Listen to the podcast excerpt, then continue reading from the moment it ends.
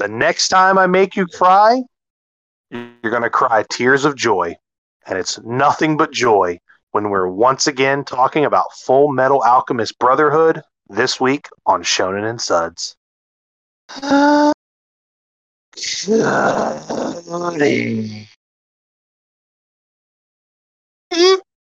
We're back. We're back.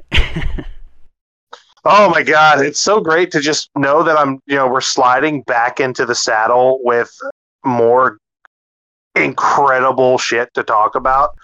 Cody, this I, it's like I know I'm not going to be disappointed because this show is perfect in every way possible. It's like a newborn baby. It's just I don't know. I don't know what it is, man. It's just there's I'm just in. I'm just I'm always in when I watch this show, and every time I watch it, it's almost I feel like I'm watching it again for the first time. Yeah, I mean, there's still stuff that I'm picking up on that I don't that I kind of forgot mm-hmm. about. Like I forgot about Jean getting you know like paralyzed at the one part. Oh yeah, small spoiler. My boy. Um, but oh yeah, yeah. There's stuff that I just you know, I mean, you remember the big stuff that happens, but there's some little things that you're like, oh yeah, I forgot about this part. Um, well, just the characters are so like even like the smallest side character is so impactful. Like you you feel like you're like part of the team. You know what I mean? Like when they're all just sitting there in the hospital room with Havoc, you're just kind of like, damn, that's my boy. My, right. boy, my boy can't walk no more. Right. Yeah. Um. Yeah. It's just it's just fantastic from top to bottom. I think the only gripe I have is there's uh-huh. less um there's less recaps in, in this in this section of the anime. Like, yeah, and less Major Armstrong. So you know, I mean, of course, that's if yeah. I had a gripe. Is this crop? You know, we we see Armstrong for like a like a, a pretty big story bit, and then he's just kind of gone for a little bit. But we know he comes back. So. Oh yeah, there's still plenty of more Armstrong to be be seen. Um, that's right. Yeah, and that, and I mean, even to have those kind of gripes, we got to be we're kind of nitpicking around the the perfection that we're watching. You know, it's like the show just doesn't miss, yeah. Chris. It is just it's just perfect. Um, it doesn't, and this this particular because we're obviously we're covering episodes fourteen through twenty six. So if you've lived under a rock for the last decade, you know, spoilers ahead. Um, this is one of this is one of those moments, Cody, where you know we talk about a lot of animes that try to lore dump you and they try to throw so much at you. This um 14 through 26 throws a lot at you, but it's paced so well that it's not overwhelming. Mm-hmm. Like if something is if something once needs to be explained, but it's not that major, they just kind of explain it with like a small flashback or like, oh yeah, it's this okay, cool. I wasn't even thinking about that, but now that you mention it, I am, and that thank you for the explanation. But like they do such a good job of pacing everything out because so much happens. Um, you know, in this next crop of episodes, we we lose a member of the team. Uh, in death and in just like physicality, we have like some villain reveals. We have some villain deaths. Like it's there's a lot that happens here. Um, so, and it's and none of it felt none of it felt forced. None of it felt like oh you're telling me too much. Pump the brakes. You know everything was just done so well. Um, and again, I'm not saying anything most people don't already know about Full Metal. So you know it's just it's just good. It's just real fucking good. Yeah, absolutely. And I, I mean, I, I'm excited to talk about it, Chris. And then, of course, next week uh, we'll be diving into something new. We're going to be checking out the first of these new Netflix live actions, which. Oh, no. I'm sure they'll be terrible. Good stuff. I was just talking about all the good.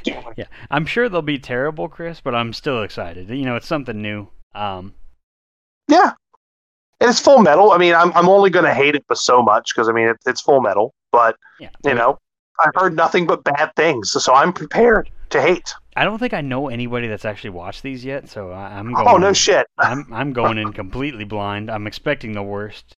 Um, oh man! but you know, it'll be it'll be an interesting adventure because there's three of those films, but we're gonna just for now we're just gonna watch the first one uh, just for the week of Thanksgiving, just to kind of give ourselves a little break, spend time with the fam, friends, you know, the whole nine yards. Absolutely, tis the season, Cody. And, you know, that's not the only thing I'm giving thanks for. I am always giving thanks for being back for another episode of Shonen and Suds. As always, I'm Chris Adams. And I'm Cody Snodgrass. And as we said, we are covering episodes 14 through 26 of FMA or Full Metal Alchemist, if you're nasty, Brotherhood. And like I said, man, a lot goes on here, and I know I can't wait to dive in. But Cody, we got some news. Yeah, we got a little bit of news here this week. Uh, not too much really regarding the podcast, uh, with the exception of Makoto Shinkai's film uh, Suzume no Tojimari, I believe is how it's pronounced. Oh, bless you. Yeah, thank you. um, but I believe it's just going to be Suzume when it releases in the in the U.S. I'm not sure on that though. I'm not. You know, we'll figure we'll cross that bridge when we get to it. But exactly, it opened this past weekend um, to a huge success. oh, I'm sure. It bumped One Piece Red down to number three, um, and it is the number one film in Japan right now. So it has sold. Oh. Looks like it's earned about 13.49 million in its first three days, and that's U.S. dollars. So, damn. Well, and, and Cody, I'm glad you said that because we also, I think we, you know, we're not big One Piece people on this podcast, but can we talk real quick how much money One Piece Red has made? Yeah, Chris, it is like it's it's the sixth highest earning anime film in Japan all time, and it is the ninth highest film in Japan all time. Holy for the, shit. For the box office. So and it has been that's uh, impressive. Uh, as far as I know, it's been number one in the box office for 15 or for 14 straight weeks until last weekend when um, wow when this came out, and yeah, the the film is just crushing it. It's the number one film in Japan this year so far, um, dethroning Top Gun Maverick, and yeah, and I actually I believe it's out now as well. Let me double check that. Let me make sure I'm not just speaking out my butt. Uh, mm-hmm. uh, released here on November 4th, so it's been out about, almost about two weeks now. Okay. Uh, here in the U.S. and Canada, New Zealand, Australia. Um, but yeah, that film is just absolutely crushing it. It seems like it's another, uh, like another Mugen Train, really. Like it's it's doing that well mm-hmm. numbers wise. Um, which is great to see. You know, we want to see anime succeed, yeah. and especially on the big screen, because then the more we get over here and we get to go see it and then review it on the cast, obviously, and exactly. And I I can't stress enough, like it's so great now, Cody, how like it you go see anime in a theater and it's like a packed house in like a mainstream theater. I just maybe I'm just still an old man living in the past, but I remember you had to go to like a fucking art house theater or like, you know, something off the beaten path and you might have two other people in the movie theater with you. But nah, man, I love getting a ticket, walking into the theater, and seeing just like everybody in like their fucking anime shirts or even like dressed up. Like, it's like I, I fucking know why you're here, and I love to see it. Yeah, I mean, there's been times where I've gotten like the last two tickets to like the, the mm-hmm. second Fairy Tail movie, and I mean, it was just a packed house, and I was like, damn, this is yeah. Awesome. Oh yeah, it's great, and I love to see it. Like when I saw Dragon Ball, both shows because I, I, sat in there for the first one, and you remember that shit happened. Um, both both theaters I sat in were like pretty packed. I mean, there was maybe, you know, maybe forty seats left intermittently throughout the whole auditorium. But it was a big auditorium, and it was awesome to see like that many people come out for Dragon Ball. So like, just you know, saying all this, all that to say this, Cody. Like, I just anytime anime does well, I, I just it makes me happy because I think just the art form and just the the medium is becoming so much more mainstream. Like I don't know, like The Simpsons have covered it. That's really all that matters now at this point. Yeah, exactly. Yeah. yeah Simpsons did it. So here we are.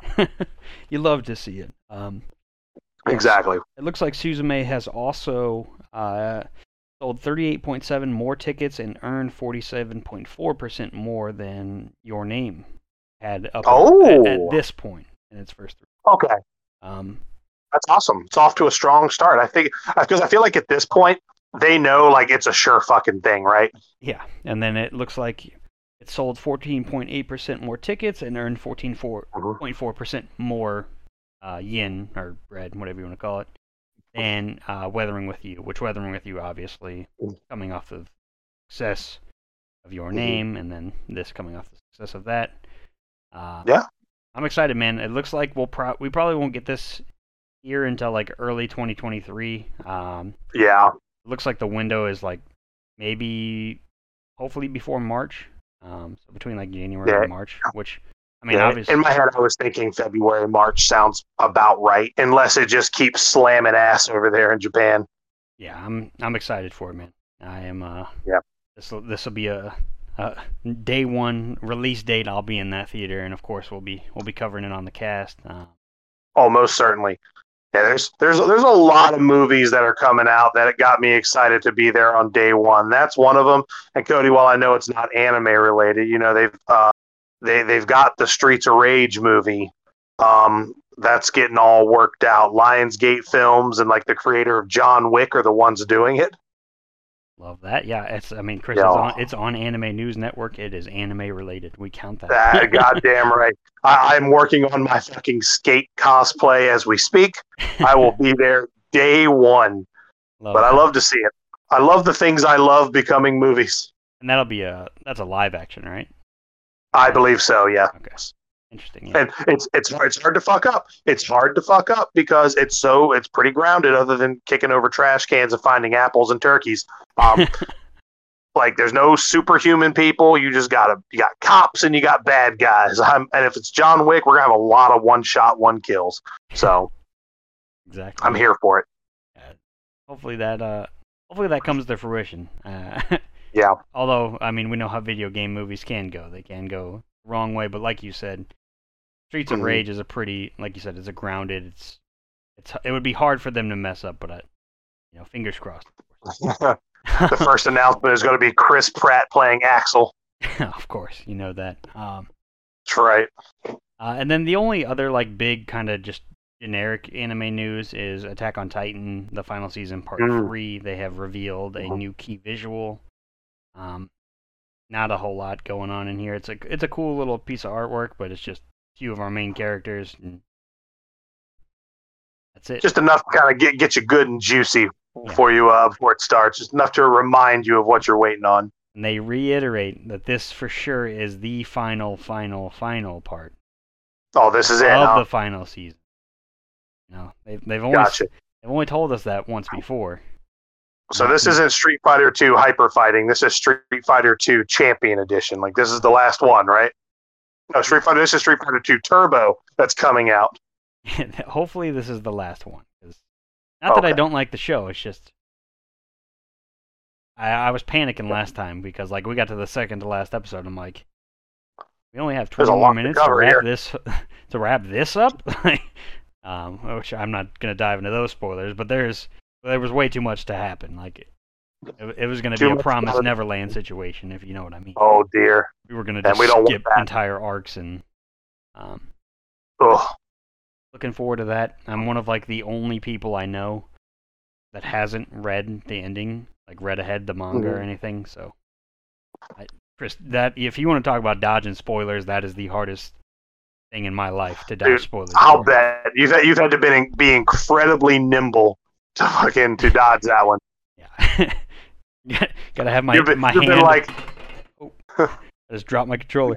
Gotta have my hand like on the power button of the computer at all times. like just know, you're pulling you're pulling a Shawn Michaels. You're going over the top rope and only one foot's touching the floor. You're like Kofi Kingston out there.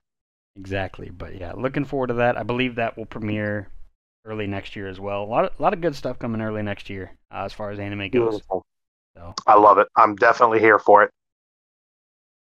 But um, you know, Cody, I'm I'm very much living in the present, or some might even say living in the past. You know, because Full Metal Alchemist Brotherhood is fucking you know 12 year 10 what 10 years old at this point, 12 years old at this point. But it doesn't matter. I'm ready to dive in, but Cody, I cannot do that with this dry ass dirt road mouth that I have, and I know you can't either. So I need to know, and the people at home need to know what you drink.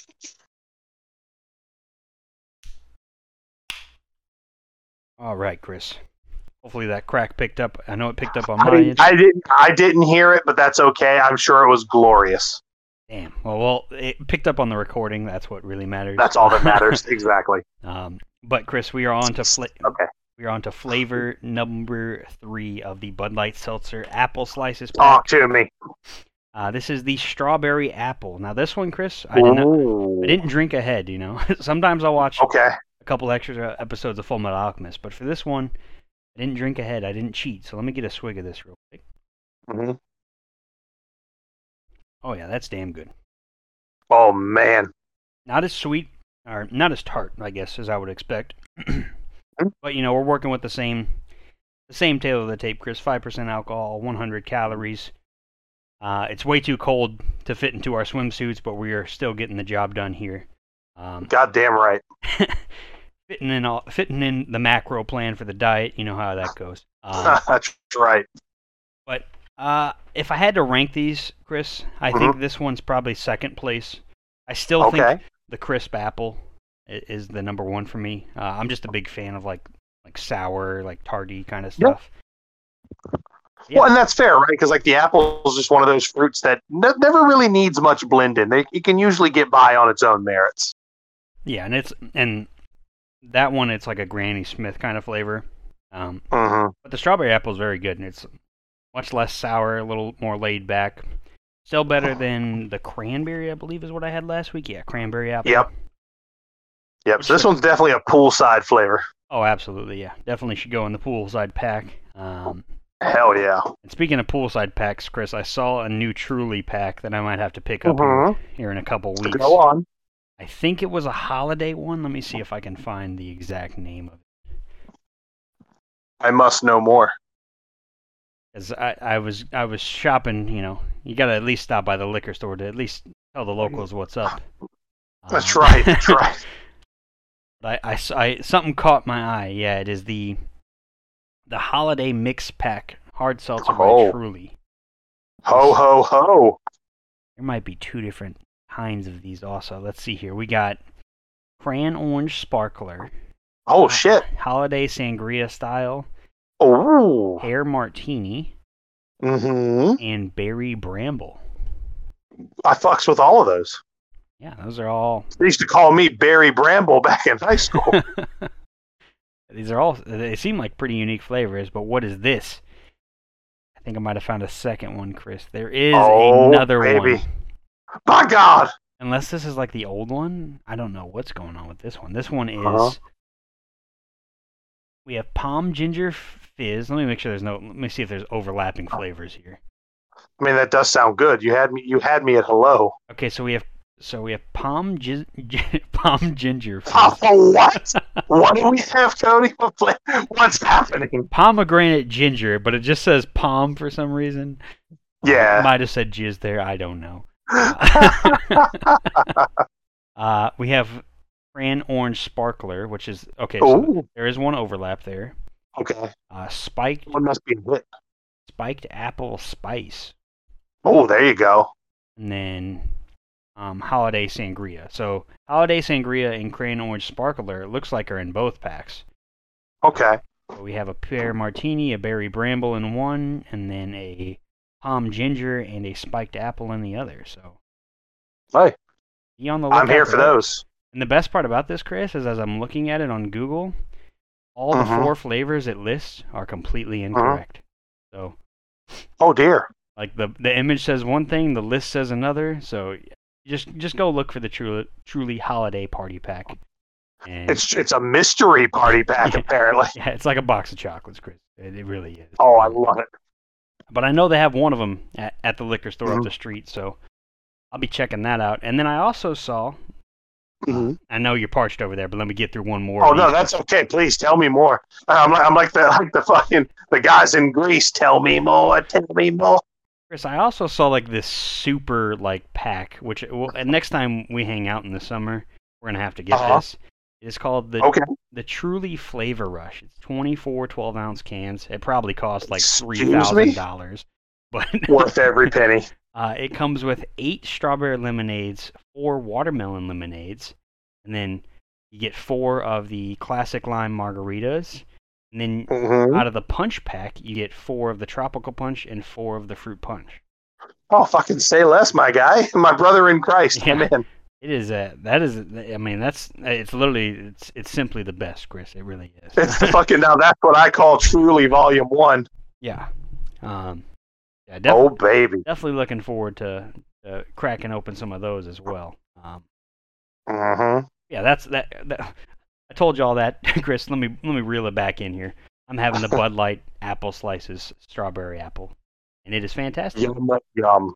Now, what about you, Chris? What so- what are, what are you drinking this this fine evening? Well, so much great news on your end. I feel like I've been upstaged, but uh, you know, you'll you'll know immediately where I'm going with this as soon as I start telling the story. Uh, Sam and I are finally getting caught up on season five of Cobra Kai. So I'm channeling my inner Johnny Lawrence, and I got myself a Coors Banquet. Got myself a six pack of 36 stubbies. Love that, Chris. A classic. That That's may- right. Maybe your most frequent drink on the podcast. Uh, I don't know if anybody's doing the numbers back at home, but I feel Dude, like well, everything. I feel like every time a new season of Cobra Kai comes out, I watch Johnny crack one. I'm like, fuck, that sounds really good right now. yeah, absolutely, Chris. It's like it's like seeing the Mhm. polar bear Coca-Cola commercials. You're like, "Well, you know what? That sounds good. Let me let me crack it, Mhm. crack open a nice Coke. Well, and there's just something about that little bottle, that little stubby bottle, that just get just fucking uh, gets my jimmies all good and rustled, and then it's just like you, you you knock back that first sip. I know you're an AB guy, but there ain't nothing quite like that first sip of a Coors Banquet. You're like, mm, that is crisp, that is refreshing, that is ice cold. And oh, Cody, I forgot there was another piece of news. I'm talking about Coors, I shared that thing with you about the Coors Light nail polish. Oh, what a transition there, Chris. Yeah, we have. Oh the, uh, man, it's basically so I didn't I didn't click too far into the article, but is it Oh, it's probably chock full of viruses. I didn't go too far either. That'll give your computer the worst kind of AIDS. But I'm I'm assuming it's something similar to like I remember, and I don't know if Coors Light still does this, but the mountains used to turn blue, right? They sure do. They sure do. Oh, they still do. Oh yeah. Oh, okay. Well, now we can get our, like you said, Chris, we can get the mani petty on, and we can we'll know when our beer is cold by our nails. You know? That's right. Because it's funny. I was actually holding this stubby, and I was I, I can see my thumbnail right next to the word Coors, and I was like, "Oh yeah, I totally forgot." Yeah. So there is so be on the lookout for that Coors Light nail polish, that is going to be a hit in your local trailer park. I can almost guarantee it. dude. Dude, if I see it, I'm buying it. I'm just I'm just gonna polish like my thumbnail, or maybe a, maybe a finger or two. You know, maybe I'll alternate. You know what? We'll see what just ever makes me look fabulous. Cody is really where I'm at, and uh, I'm just gonna go to the bar, and they'll be like, "Why you got your nails painted?" I'm gonna be like, "Well, I want to know if my beer's cold." So You need to make sure. Now I don't know if it. I mean, it's 2022. You can polish your. It doesn't matter who the hell you are. You can polish your nails. Oh. But some of the bars we go to are a little bit stuck in the past. Yeah, exactly. Um, but yeah, Chris, you'll have to you'll have to be the guinea pig on that one. You'll have to be the test subject. Totally do it. I'll walk so you can run, Cody. you'll just grab a draft beer and be like, "Yeah, it's not cold enough." They'll be like, "You haven't tried it yet." Be like, mm, "Check out my nails. Have they turned blue?" That's right. no, sir. Well, these are still nude colored uh, or you know whatever fire engine red. I need these things fucking baby blue. That's when I will know that my beer is as cold as the Rockies. exactly. Uh, but I'm glad I am, I am glad you are catching up on some uh, some Cobra Kai. That is, it's it's yeah, it's been on the list. it's, just- It's I love it. it's it's great, Chris. It's cheesy, but it's just you can't turn it off. Like you, you can't Dude. ever. Yes, Like it's the right amount of cheese too, dude. Like it's so like I realized like me and my wife sitting there watching it, and we're like, fuck, we love these moments with Johnny and like Daniel, and then like bringing back like Chozen and Mike Barnes. Spoiler alert. Um, but then like the teenage like the kids start having their drama, and we're like, we are way too old for this shit. let's see here. Yeah, absolutely. Um, I, but it it and it's so like, dude, it's so cheesy. I just I, I love it. I can't wait till the next season drops. Um, It's it's great. Like they just start karate fighting out of nowhere, and you roll your eyes, but your eyes immediately go back to the TV. Um, let's see here, Chris. Perfect. So while while we were chatting there, I pulled up the Coors Light Huh? official website where we dodged Oh, the is it- viruses. It is the Coors Light Chill Polish, is what it is. Um, go on. and it looks like it's sold out, Chris. It is sold out. Shit. I, I was reading this and I was like, Coors Light Chill Polish is sold out. Check back on 1122, so in five days. Oh, I, I marking the calendar right now. Or enter for a chance to win a Chill Polish kit here. Link in Oh, if you think I'm fucking around? I am. I, I am Cody. I am dead serious. I'm going back to that website on 1122, and I am picking up a a, a, a, a, a whatever. I don't know what a container, a jar, uh, a, a, a what what is there a word for what a container of nail polish is? I'm getting a jug of it. I'm get, I'm getting a, a thing, a brush. yeah, I would say um, I, I think it's a bottle. Right, a bottle of nail polish. Yeah, bottle, bottle. Jesus, bottle. As I sit here sipping my bottle of beer. Um, yeah, I, dude, I'm in. I am. I am gonna pick one up. I am walking over to my calendar right now, and I am literally going to mark it on there. Who needs a Black Friday sale? We need chill polish on sale. That's right. I need a chill polish sale. Um, yeah, I ain't fucking about. We are not missing this one. and we got the description here too, Chris. It is color changing Go nail, on. color changing nail polish that changes from gray to Mhm. blue when your brew is cold enough to enjoy. Oh man. Oh baby. I am excited. This is this is this is something new. Eh, Anybody looking for a stocking stuffer out there? Um, no, look no Look further. no further. look no further. right. First night of Hanukkah Perfect. coming up. Get get your buddies some chill polish. All right. That's right. That's a that's a great gift for any occasion. Wedding, anniversary, boss's day, secretary day, fucking flag day. Pick your day. Exactly. That's an all occasion gift if I ever heard one. Exactly. Yes.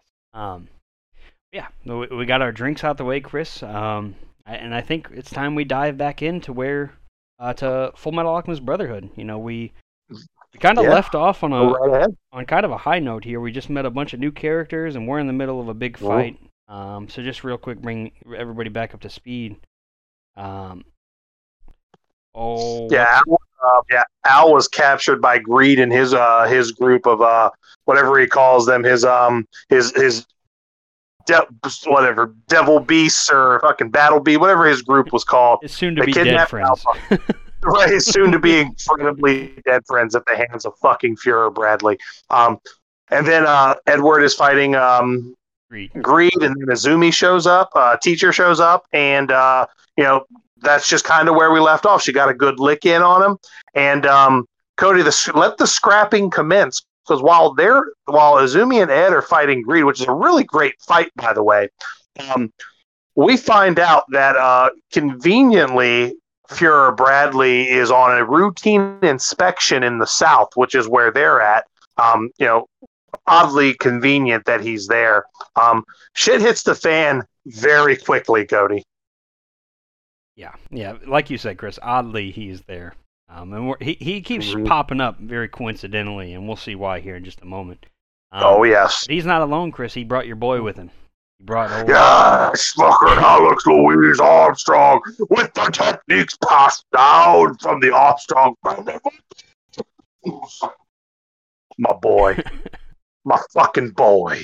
Yeah, and you know we get his not not his flex off, but he fights like the cow. Um, Oh yeah, fucking Roa, dude. They they fucking they go at it. It's a it is a slobber knocker.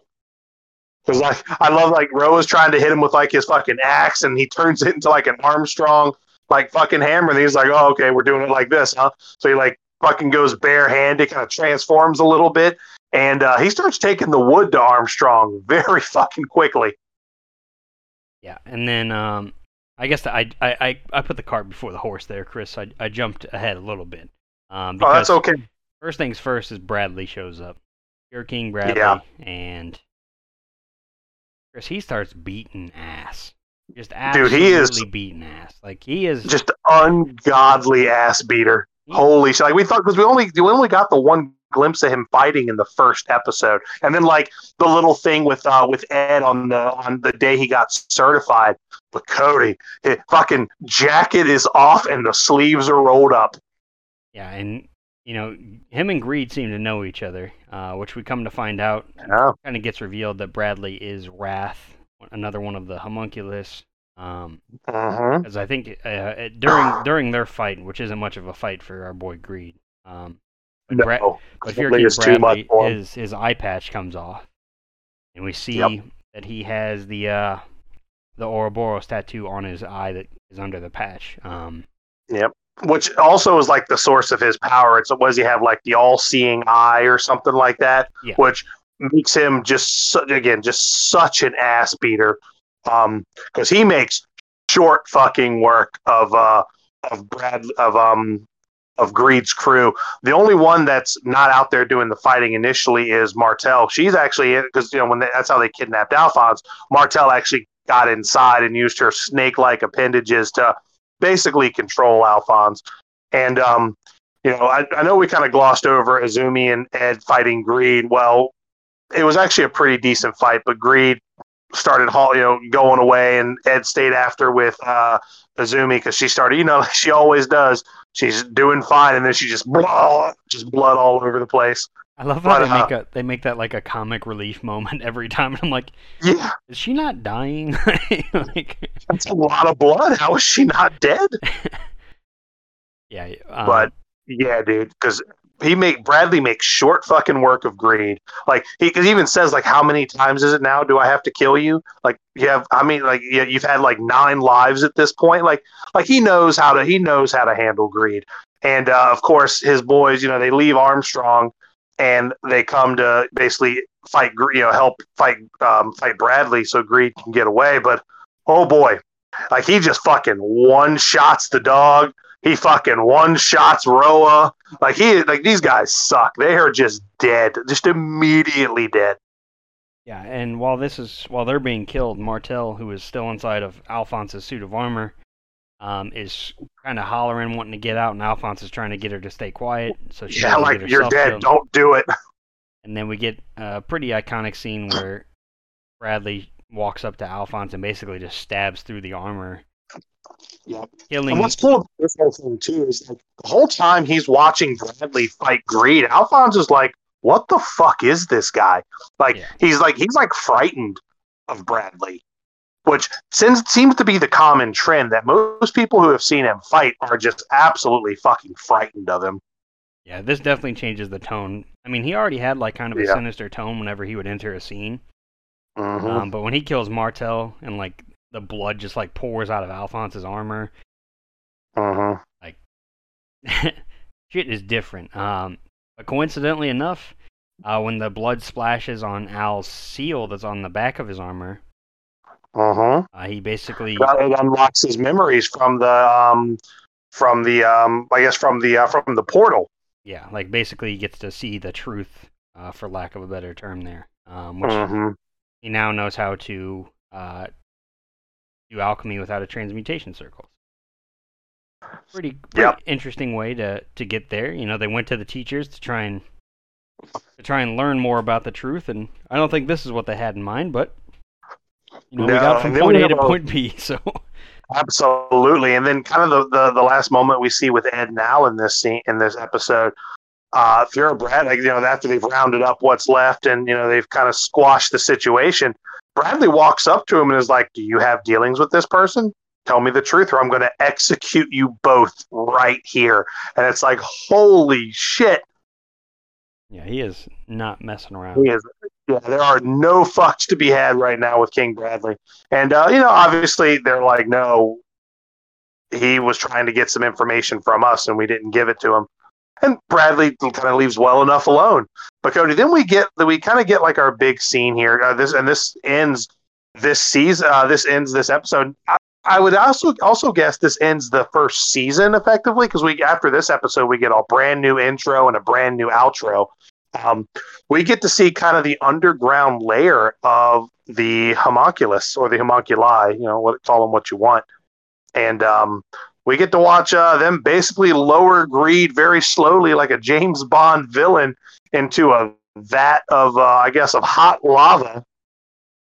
and it basically melts him back down to like a liquidized philosopher stone, uh, which is then uh, consumed by this person who we know as the father. He's like the, the father of the, the homunculi. Um, looks Yeah, oddly who we saw briefly. He looks very familiar, and we've seen this guy's face in one episode, like in the first episode after um, Isaac McDougal his was killed and his plan was stopped. We kind of saw like a brief flash of his face, and that's it. Um, yeah, he looks incredibly familiar, and we'll we'll we'll talk about why that is, you know, a little bit down the line. Yep. Um, yeah, that's pretty much the first episode. Um, moving right along, Chris, we pick we pick up we pick up with our boy Scar. Um, yeah, fighting another alchemist, looks looking like old Mad Pierrot from fucking uh, Cowboy Bebop. yeah, the uh, what is it, Comanche, the Silver Alchemist? Um, yeah, he doesn't last. Who long. just?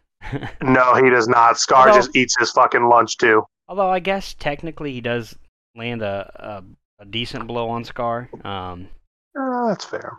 At least lands. Oh, a even hit, a blind know? squirrel finds a nut every once in a while. Exactly. Yeah. Um, but then, Chris, we get introduced. You know, it heads back to the hideout, and we have Scar and Yoki, who's like the goofy, like I think he's yep. a, is he a former state alchemist? I, I, think he's just I think he just was in the military. I don't think he was actually a state alchemist. I think he was just in the military, yeah, like a general or some shit. Yeah, he's just like a little comic relief guy. Um, yeah. But we meet uh, Mei Chang, who is this girl yeah. from Xing. Um, she is accompanied by her little tiny panda friend Xiao Mei, and, yeah, uh, and they are searching for a philosopher's stone, by the way. Yeah, yep. And she is a, uh, she's almost like a ninja, really. She does like very mm-hmm. interesting. Uh, it's not alchemy. It's what is it? Alkahestry is what they call it. Yeah, alkahestry. Um, but she's a talented little girl, and she she does mostly like um, medicinal alchemy and things like that. Mm-hmm. Um, so she's and her and Scar make a nice little team. Oh yeah, absolutely. Um, and she crossed the eastern desert by herself.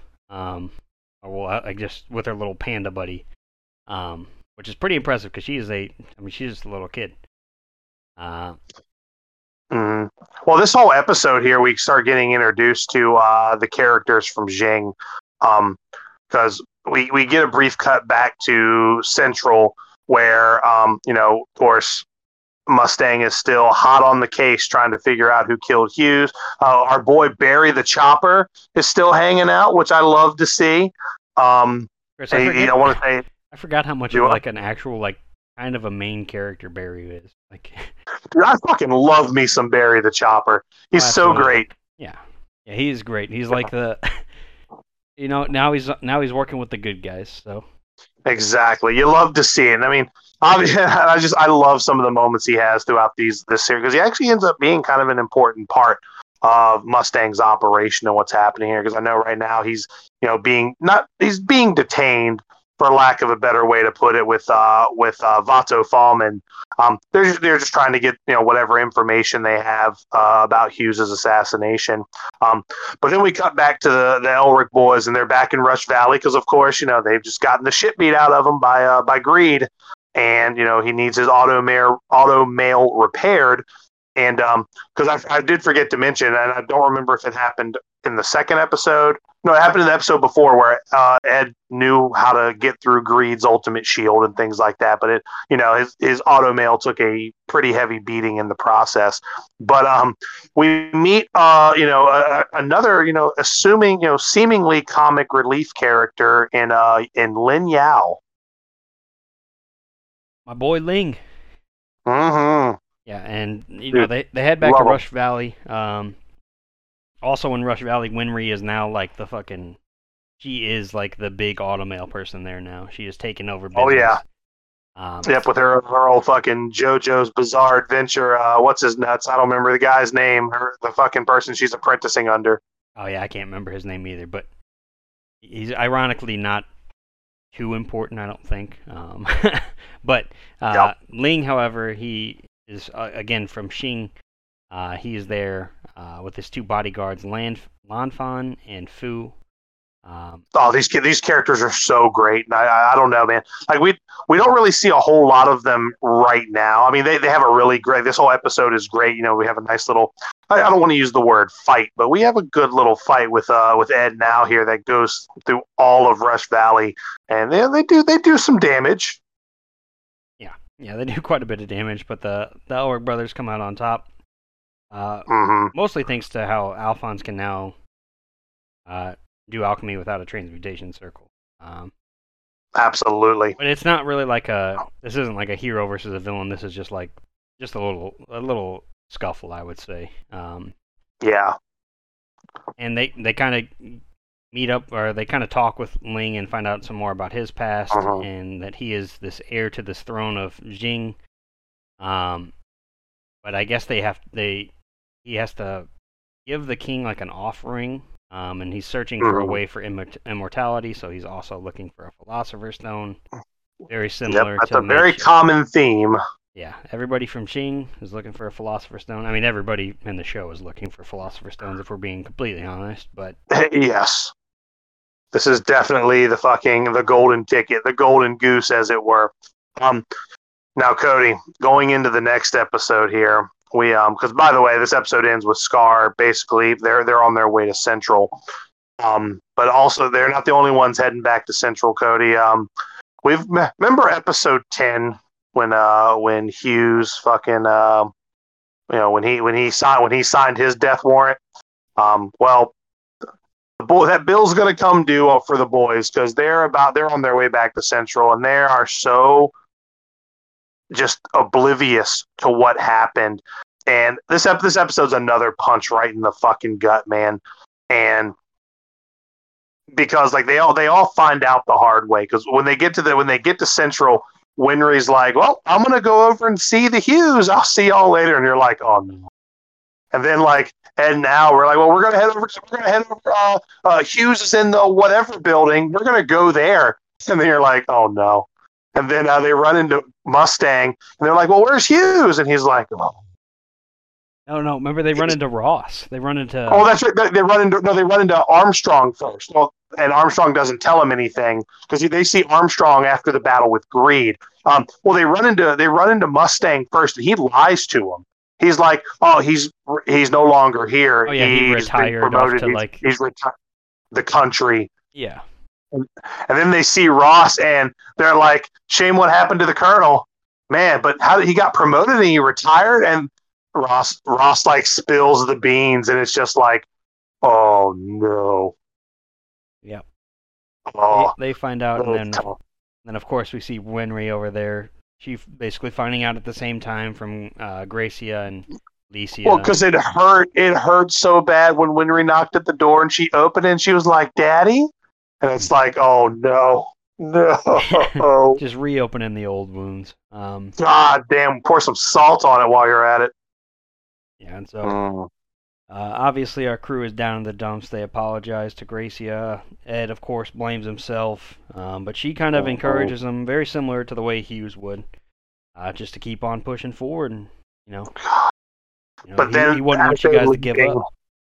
Not at all. But then, like as they're leaving, they hear they hear Gracia uh, fucking crying, and Mama's like, the daughter's like, "Mama, don't cry," and you're just like, "No." Yeah, you just feel awful. Like, and I'm sure that sucks for them too. Like, uh, like the mom and daughter who still haven't got that closure yet, and uh, you know, and just the fact that now the people. Granted, you look, listen. I don't like to say Ed and Al are responsible, but you know, they they they. I don't want to say they brought him into this, but there- there's a, there was a lot of moving parts, right? Like it's not their fault Hughes got in, but it's also not their fault that Hughes fucking cracked the case and got killed for it. Um, it's not his fault, or it's not their fault.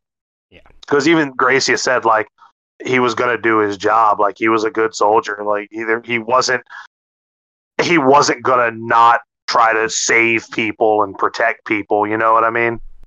yeah, he was one of the good ones.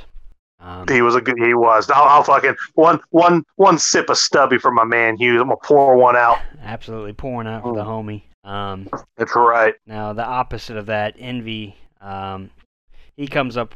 We see him, obviously, this murderer, this bastard. He comes up That with a son of a bitch. to stop Rattlesnake. yeah. He comes up with a plan to stop Mustang from investigating Hughes' murder because he thinks he's getting he's onto something. Um, Yeah, oh yeah, yeah. Mustang is getting a little too close for his own good, and uh, he kind of manipulates Sheska by, by I guess, impersonating her uh, superior officer. yeah, and then And, uh, uh, we actually get to see uh, Falman gets a newspaper the next day. 'Cause Falman, Yeah. Falman is assigned with basically watching over Barry the Chopper. Um, Yep. And you know, He's out. He's out on officially. He's out on sick leave. Oh yeah, sick leave, of course, yeah. but uh, on front page news, Chris, uh, Maria Ross has been arrested uh, for the death Oh man, of General Hughes. they, they're, they, this is their plan. The the homunculus plan is in motion. They're they're gonna they're gonna try to stop Roy Mustang cold. And I also love, by the way, talking about Falman, how you know they were like you know how he has to basically stay there with Barry, and basically if he gets caught, uh, you know because he's officially on sick leave, but you know the, Havoc was like, oh if you get caught, Mustang will court martial you personally. Like basically Mustang will hang him out to fucking dry if he gets caught. Though we all know Mustang he's going to talk a big game, but at the end of the day, which we see here in several episodes, he cares about his crew. Like the his his fucking uh his his chessboard, his gang, uh, he he would fucking he would lay down his life for them in a heartbeat. Yeah, and he knows for a fact that one of Armstrong's uh like commanders under him, like he knows that they wouldn't be a Oh yeah, working with, he knows this is bullshit. Yeah, um, and so Ross is she's placed under police custody. She gets interrogated. Mm-hmm. They, they Which also, like, by the way, Ling is in Central as well, and he gets detained for being an illegal immigrant. Oh yeah, yeah, I forgot about that part too. Yeah, yeah. So they're both in jail. Um, Ross gets accused and interrogated. Um, and she then, doesn't even get a fair trial, like because oh, what's his name from the fucking uh, from the provost office? they get a um I, I, forget what this guy's name is, but I guess he's like the internal affairs guy, which we know he's on the fucking take. Yeah. Um with the Fuhrer. They basically just they just straight up detain Ross. No trial, no nothing. Like she's scheduled to be executed.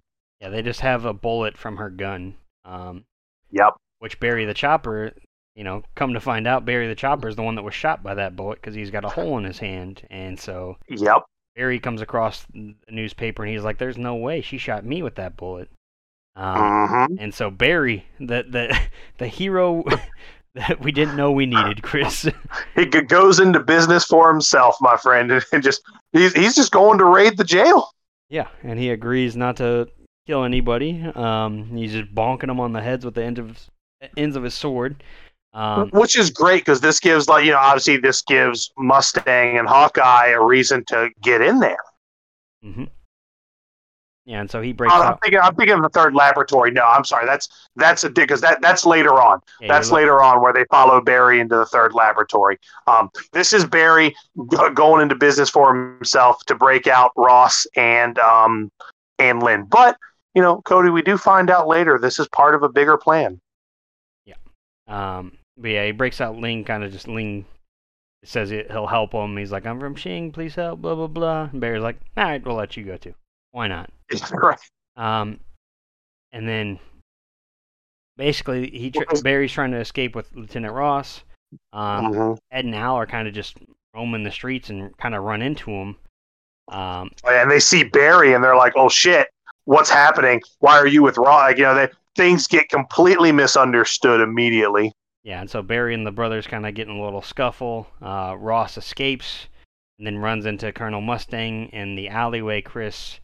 And by the time Ed gets over there, um, he is, uh, we'll say well done. There, we'll say crispy. There, there is bit over something crispy. oh yes, there is a there is a crispy carcass laying there in the alleyway, uh, which you know, Cody, to me, if it looks like Maria Ross and talks like Maria Ross, though I wasn't doing much talking, it looks like it's Maria Ross because um, we have like the the the um, like the the the prison like the identification bracelet there, and Ed's like looking down at the carcass, looking up at Mustang, like, dog, what the fuck are you doing? Yeah, and Mustang, you know, very like very bluntly is just like, yeah, that's what happens when you're a soldier of the military. Um, gotta do yep. shit like this. Um, mm-hmm. Oh, he's pissed. Oh my god, dude! Like I, Al is ready to like, or I mean, Ed is ready to just take the wood to Mustang, just ready to beat the brakes off of him. But you know, the you know things kind of you know things kind of escalate quickly. That the, the police come, or sorry, the coroner comes. They see the body, so they have to get out of there. They're, they're just like it's just the plan is in motion, and they've got to go. Yeah, and then Armstrong Armstrong shows up later on, and he tells Ed that they need to return to Resembool and have his automail fixed. Um, which is funny because like I, I remember the earlier times I watched this. Like it's funny. He's like, "Yeah, you need. You, I'm not asking. I'm telling. We're going to Resembool so you can have your auto mail checked up on." Meanwhile, like his mechanic is right there in the room. You know what I mean? yeah, it's like, wait, what's there's something else going on, which you can kind of tell the way that Armstrong and Mustang uh, communicate with each other. hmm They they get their point across by not saying what really needs to be said because they're Yep. you know they're just being smart. They know the military's watching them.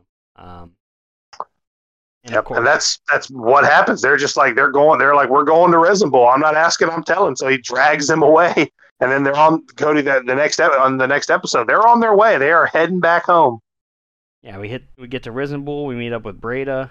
Um, Yeah, hey, you knew, you knew something up was was up immediately when like Lieutenant Breda was there. Was just some loaves of bread there to greet him.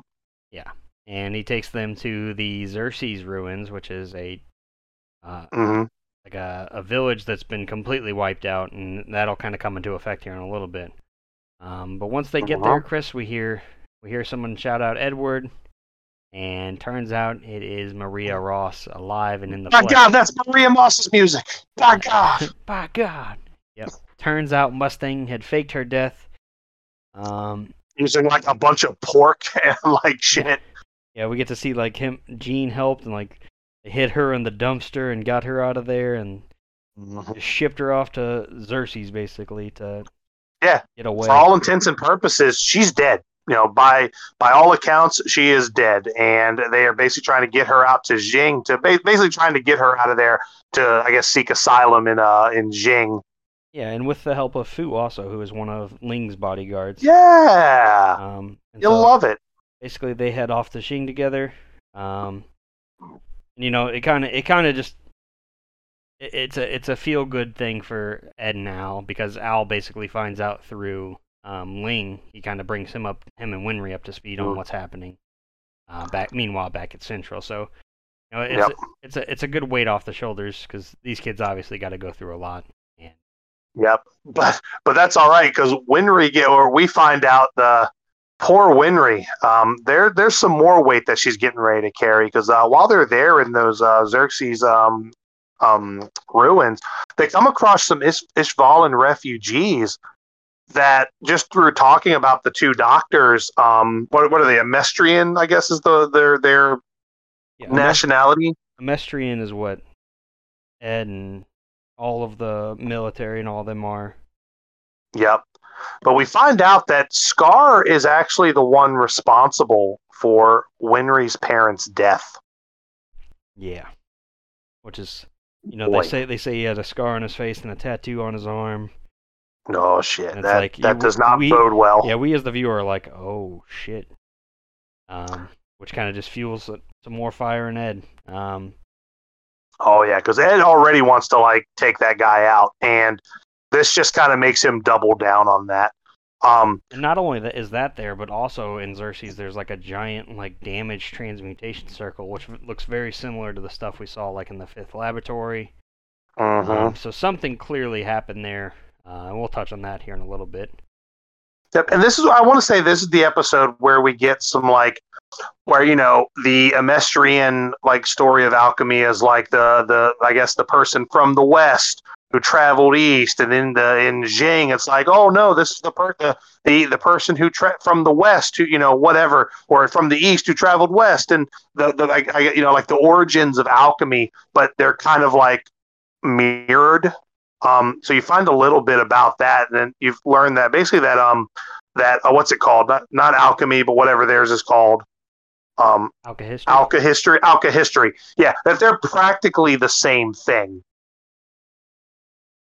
yeah, tomato, tomato. You know. Um, That's exactly what it is. Yeah, now we know who's responsible for responsible for killing Winry's parents. Um, and these Ishvalan people are pretty um, like the elders are like, you know, they're very f- almost forgiving. Like they're pretty down to earth. Um, like at first you think Ed's gonna get jumped, but then like the elders come out and they kind of just talk to him. Um, and it- you know everything goes, everything's fine there. They start heading back to Central. Um, and meanwhile, uh, we get introduced, Chris, to Barry's human body, which still exists.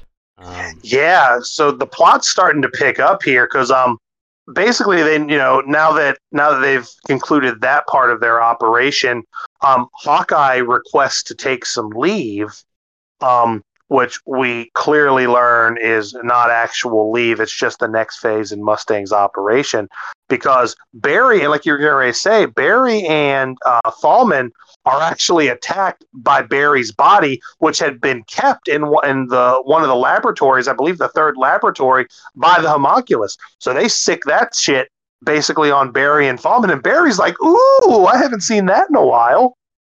That's my body." Yeah, and so they they kind of start fighting throughout the town, uh, and uh, with the help of Havoc as well. And then we we come to find out we get to the point where uh, a sniper rifle bullet is fired, and it turns out what better sniper than Hawkeye, Chris? Um, yep, because what I love here, while that's going on, like Roy Mustang is in his office getting a call from an old friend, like, "Oh yeah, I'd love to come visit.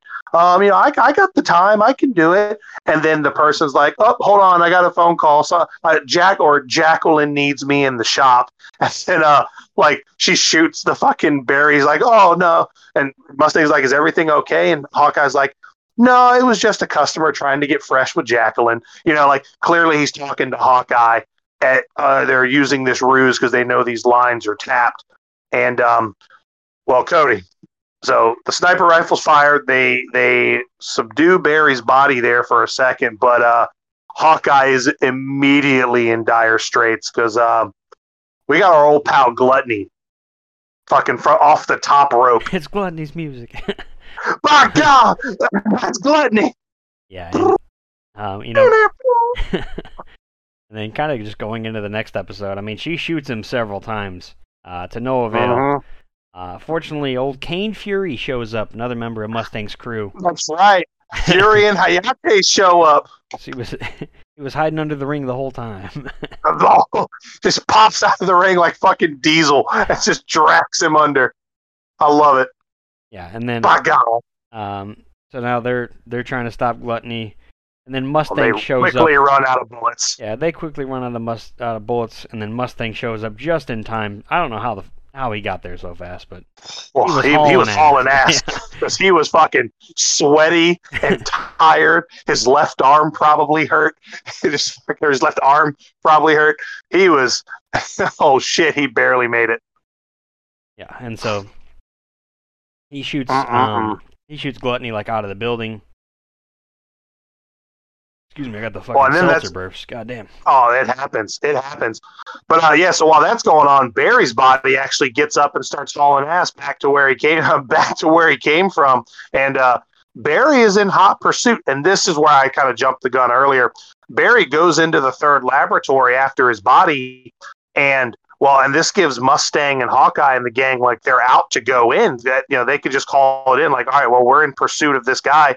Um, you know, Mustang tells the guards like, "Hey, evacuate the building. We're here. We're gonna we're gonna get this guy and pursue it." Which, when Fuhrer Bradley finds out, that is incredibly odd to him. So, Fuhrer Bradley's on his way as well. But this, and then when they get to the, so in the fifth laboratory, they find the basement, Cody. They find the basement that's not supposed to be there, and uh, that's when our party splits up. We have, um, I want to say, we have Alphonse and um, Alphonse and Hawkeye And and Havoc and, and Barry, and then Havoc and Mustang going in the other direction. Well, uh, Havoc and Mustang have the uh, the honor of drawing first blood because they run right into another another familiar face in the form of Lust, which Cody. We forgot to mention this, but we find out here Havoc has a new girlfriend. oh yeah, I forgot about It was. Lust. Yeah. Yeah, because we, we only see it like in one scene when he's going to meet her for dinner, and it's like, oh shit, it's uh, it's Lust. And when Lust comes out of the shadows, Havoc's like, what, what was her name? Uh, like Selena or Serena or something like that. Yeah, it started with an S. I can't remember the exact name of it, but it's like, wait, you're my girlfriend. Uh, wait, maybe not. And Chris, Yep. then we get like the funniest fan service moment. Like this is Oh how my god. this is how fan service should always be done. Like just hmm not too much of it where it's High School of the Dead, but just like very sparingly, and it's hilarious. Um, Yeah, because her Ouroboros tattoo is right there, like right between her knockers. And uh, I guess Hawkeye never noticed it, but it's just like her boobies start shaking, and uh, and I forget what he says. I, I forget what Mustang says to him. Uh, he's like, "I always thought you liked big boobs" or something like that. Yeah, he's like, I, I can understand why you fell for her ruse or something like. Yeah, And they're like bouncing up and down, dude. That shit is hilarious. And Hawkeye's like, "I just love him so much." Yeah, um, but you know, that, perfect, perfect answer. yeah, this funny mo- moment really turns pretty serious because Lust then uh, kind of just stabs straight through our boy, uh, our boy Jean Havoc, and he is he's down for the count for now, Chris. Um, Yeah, he, he gets uh, he gets blindsided real quickly, and um, Mustang is trying to go toe to toe with Lust here, but she's a she's a handful.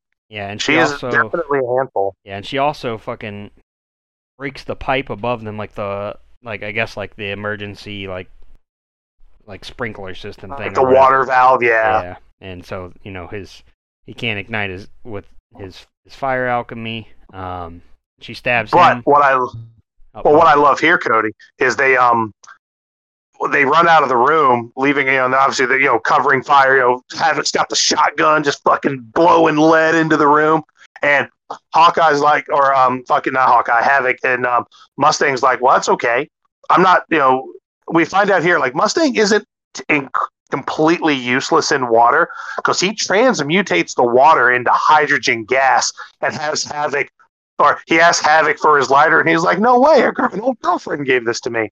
So he turns the water into hydrogen gas and fucking throws the lighter in, blows up the whole goddamn room. That's right, and that's when they kind of let their guard down, and that's when Havoc. Gets Yeah, this is when they get both get stabbed, and uh, Lust kind of leaves them both there for dead, like to bleed out, and she's like, "I'm gonna go take care of everybody else, and then I'm gonna come back for you." But in the meantime, you can watch your friend Jean uh, bleed out. And this is where they run into their oh what a what a cold piece of work, uh, cold hearted bitch. And then um because then we're going to the other room where they uh, basically Barry has you know he, they've come into where Barry's body is. Um, Hawkeye and Alphonse are there. There's like I want to say here there's like a big transmutation circle or something in there on the wall, like this big mural. Yeah, there's another something. I can't remember if it's if it's the transmutation circle in there. There's something going on there. I can't remember exactly. We see a lot of murals and a lot of transmutation circles, to be honest. So Yeah, Uh, and while they're while they're in there, this is when Lust shows up and um, basically just chops Barry to pieces.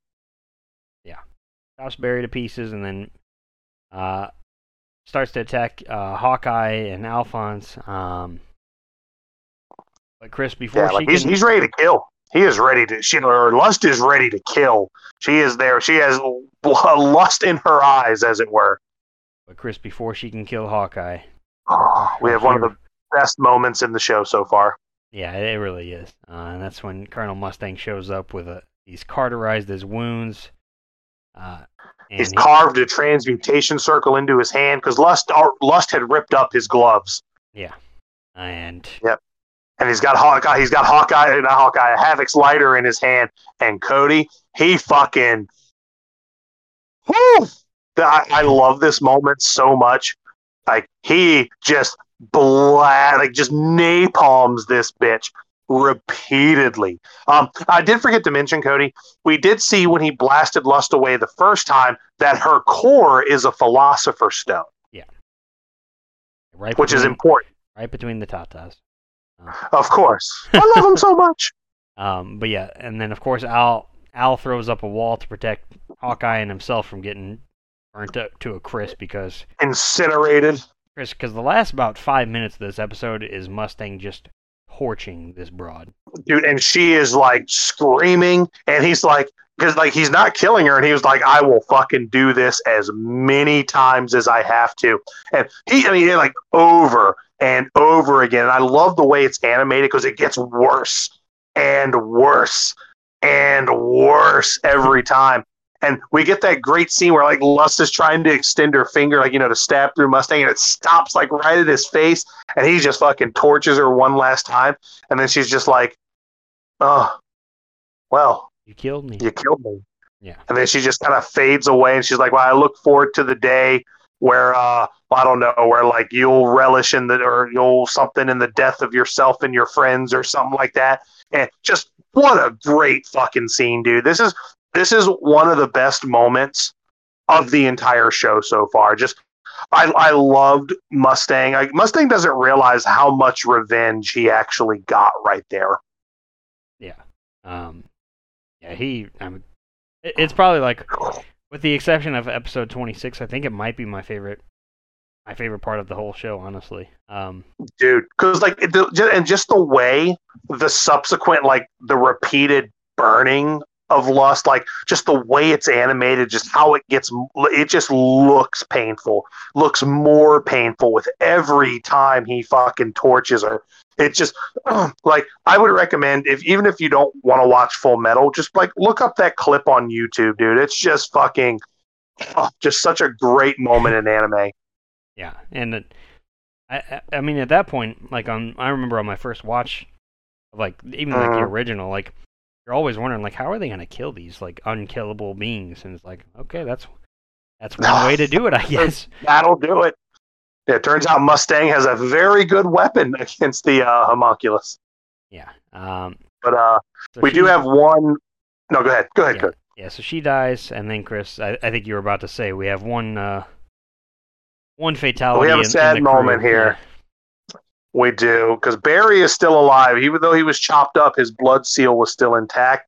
But Cody, his body, which we thought was dead, goes over to it and starts scratching it, basically killing, you know, extinguishing the soul that was in the armor and also killing the body. So Barry, you know, fucking pour one out for Barry the Chopper right now. Exactly. Yeah. Poor guy, just Mm-mm-mm. unfortunate. But you know, he he he helped quite a bit. Um, Yeah. Without Barry, a lot of you know this plan wouldn't have happened. So No, absolutely. Barry was pretty integral. So, uh, you know, let, let, let's bury him and promote him to Brigadier General as well. exactly, I agree, Chris. Um, That's right. General Barry. I'm here for it. and then But, uh, yeah, meanwhile, well, back, this episode ends. yeah, meanwhile back in Resembool, uh, hmm Ed heads back towards like the Rockbell residence, um, and comes he runs into a familiar face, Chris, who he's gonna be even more familiar here soon. Uh, it's his father. It's Von Hohenheim, who is a name we've heard, Yeah. and a face we've seen. he, uh, he must have forgot his wallet when he went to go get cigarettes because, uh, why the fuck are you here, old man? Yeah, and he is at the mother of, or at the grave of Ed's mom, Trish. Um, Yep. Yeah.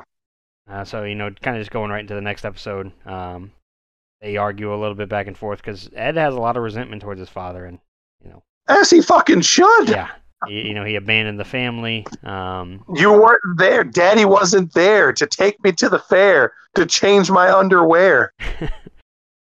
Daddy wasn't there. yeah, and then back at the Rockbell residence, he hears uh, him and Pinako or Granny talking, and They were old homies. They were, they were good homies back in the day. they were drinking pals, Chris. They were they were That's they- right. That's the me and you of this uh this this. Goddamn right. Goddamn right. Uh, I hope I age as well as Pinako. yeah. And uh, he's basically questioning her, like whether or not what they transmuted on that day was their mother. Yeah, this this episode's pretty heavy. Like it kind of starts and seems kind of fillery, even though like seeing Hohenheim is kind of critical to the story. The the episode feels kind of fillery until we get to like this moment. Yeah, and he's he's he's asking about that. Um, the next day he ends up leaving, um, but and he warns Pinako. He's like, "You need to get out of this country because there's some terrible things that's going to happen in Amestris." Um, and so Ed, obviously overhearing that conversation that took place the night before, uh, him and Pinako head over to uh, their old house, and By the way, I do love when Ed uh, when Ed and his dad meet. Dad's like, "What gives you the right to burn down my house?" By the way, yeah, like, well, uh, what gives you the right to even show up here? right? Who the fuck are you, Dad? Yeah. Um, yeah, they head back to the house to dig up this failed transmutation corpse of their what they think was their mother. Oh man, because it's all about the hair color. Like the hair color is what kind of triggers this whole thing. And this this kind of fucks with Ed. This whole thing. Yeah, and it turns out that the hair color on the the dead corpse is black when their mother had like, I think like sandy brown hair or something. Uh, yeah. And so, you know, he's like, okay, so we didn't transmute our mom, and then he calls Izumi, teacher. Oh um, boy. And it turns out that same thing with them. Uh, what whatever she transmuted was not her child. Um, But she abruptly hangs up the phone because I don't think she was. I don't think she wanted to hear that from old Edward's ass. yeah, um, she knows he's up to something. Um, Yeah. or I guess he, he calls and asks her about it, and then she calls back later on in the episode and tells her that it wasn't hers. Um, Yeah. but you know, Ed heads back to Central, uh, gets gets the gang back together. Him, Alphonse, and Winry, um, kind of just bringing everybody getting brought up to speed on you know what's been going on. Yeah. This this episode was kind of heavy on the back half because it was like, fuck, like y'all like y'all lost everything for like nothing. Yeah, and I but I think there is still some like a silver lining here, uh, at least for Ed, Wow. Al, and Izumi because they get like a sense of relief that they hadn't killed their loved ones a second time. Which Al, Also fair. Al Ed and Al were kind of blaming themselves because like Mhm. they thought they had brought their mom back and then she like suffered and then died again, and Izumi kind of felt the Uh-huh. same way about her child. So Yep. there is there is some like some good out of all this sadness, I guess. Um, Yep. And then we get the affirmation where it's like, all right, well, we're going to double down and we're going to get your body back. Yep. Yep. And uh, yeah, that's pretty much the the whole episode there. Um, and then you know, kind of going into the next episode, Ed, you know, he kind of starts putting some things together that maybe he's been the reason he hasn't been growing, and like you know, all jokes aside here.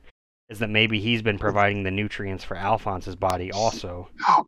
And this is a great comedic moment too, because Ed, Ed is the one who actually likes admit, admits it. He's like, I don't know, maybe it's the reason I'm so.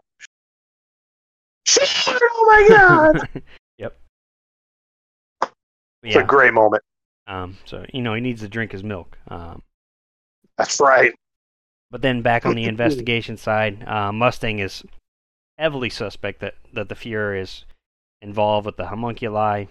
Um, hmm we get the the sad uh, realization from our boy Jean Havoc hits it drops a bomb on us, Chris. Oh my god, this hurts, dude. Because like he's laying there in the bed next to him, because like Mustang is first like joking, like, "Oh, why don't I have my own room? I should have my own room." You know what I mean? But I mean, I know he's he's more than thrilled to be in there with Jean.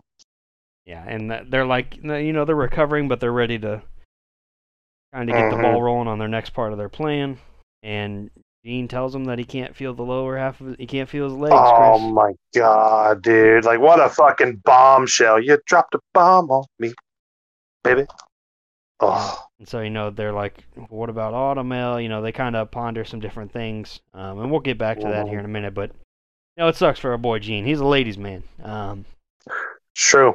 and, you know, low, no lower half isn't going to help you with the, uh, Oh, it is not. the gals, it- poor fella. Poor fella. Oh, you hate to see it. um, meanwhile, though, Scar, he, he's back in Central. He's killing more state alchemists, um, back to his old Mhm. ways. And so, Ed now kind of come up with a plan. Because it seems like the homunculi won't kill them. So they're like, well, if we if we confront Scar, and they see that he's about to kill us or something, they're gonna come out and, you know, fight, Yeah. fight him. And you know, they use this as a plan to draw out the homunculi, the homunculi, um, which obviously is a very Mhm. dangerous plan. But you know, they go through with it. Um, Ling and Lanfan agree to help. Um, obviously, Ling's interested in like this immortality. They have philosopher stones, yada yada yada. hmm Um, they they start that plan. Meanwhile, Mustang sends Breda off to uh, look for Doctor Marcoh to try and figure out a way to get Havoc's to fix Havoc's Yeah. uh, paralyzation. Um, Which is great in Tusa because we we know what's up with Marcoh. Those guys do not know what is uh what has you know become of Doctor Marcoh yet. and it's only yeah he goes to Marcoh's house, which we had last seen Marcoh there, where we saw Lust walked in, um, and Yep. he has been kidnapped. Um, Yes, thank God. We because we we we kind of assumed at this point, at least for the moment. I mean, obviously not in real time. I know initial watches we were like, oh, he's just dead. They just they just they just gave him the the the lack of respect and um gave him an off screen death. Yeah, But that wasn't the case. turns out he has been kidnapped. Um, but back in Central, Ed is, you know, he he's showing off in the streets. He's helping out with like little like just menial tasks throughout the city, getting praised by the citizens, and he's doing this all just to lure out Scar, which ends up working. Um, Oh yeah.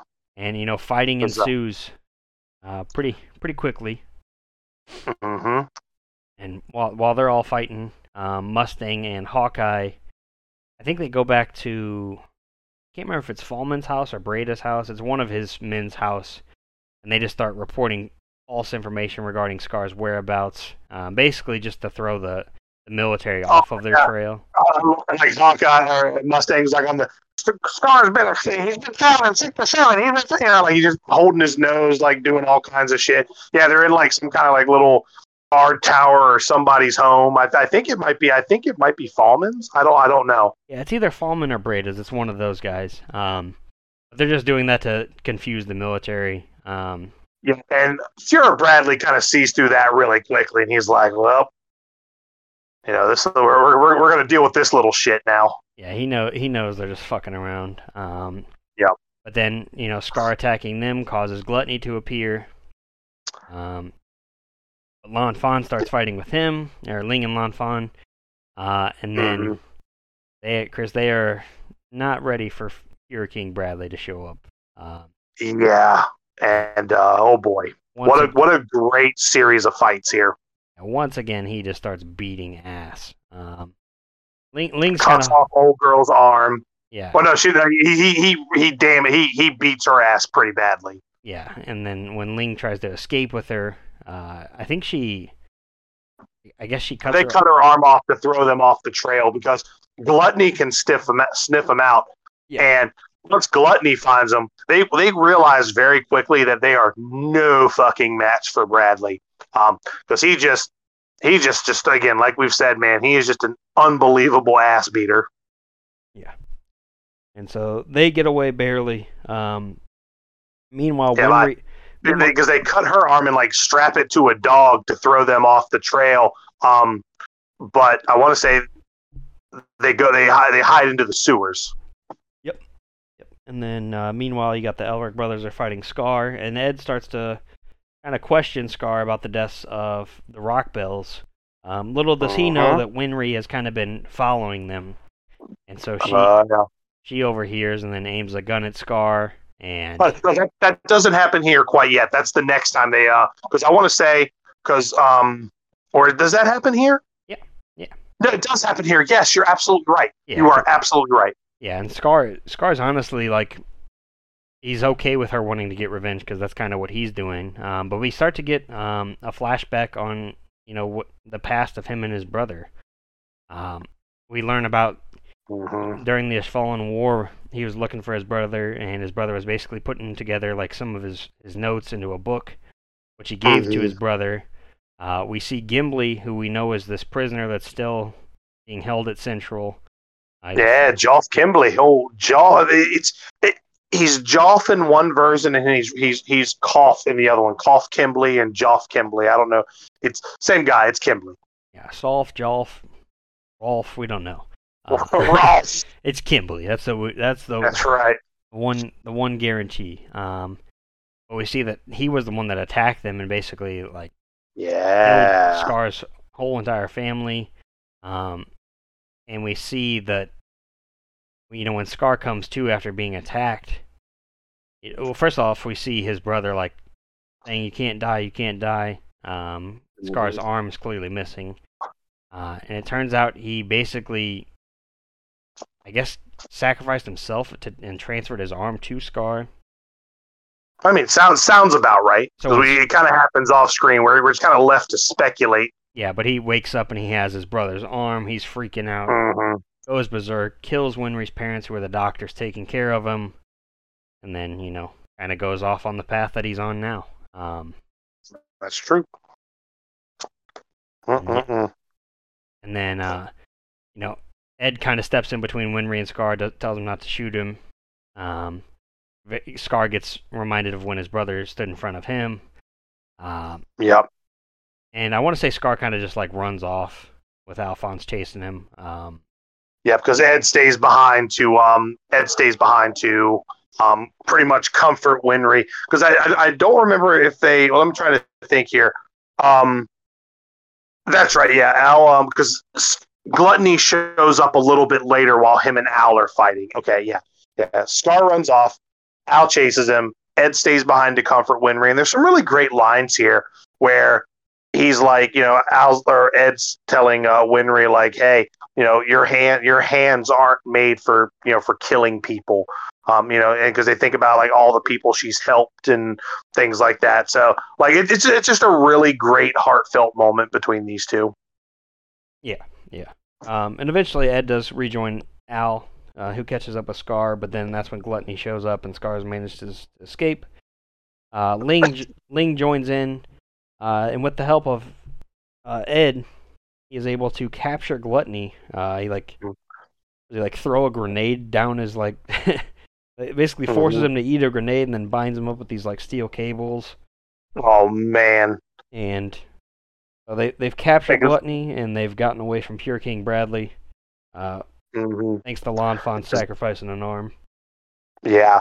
And we also get a moment here because Scar was also while Scar was fighting the boys, or um, you know, before they all kind of escape. Uh, what's her name shows up? Uh, what's her name? Shin Shing, the uh, Mei Ching. Yeah, she um she comes in and like does her Alkahestry, like you know throws the Oh, kunais yeah, at yeah, the yeah. throws them on the ground because because Hawkeye shows up in her lab, you know hair down lab coat. She's like the reverse Clark Kent. When her hair's down and she has glasses on, you don't know it's Hawkeye.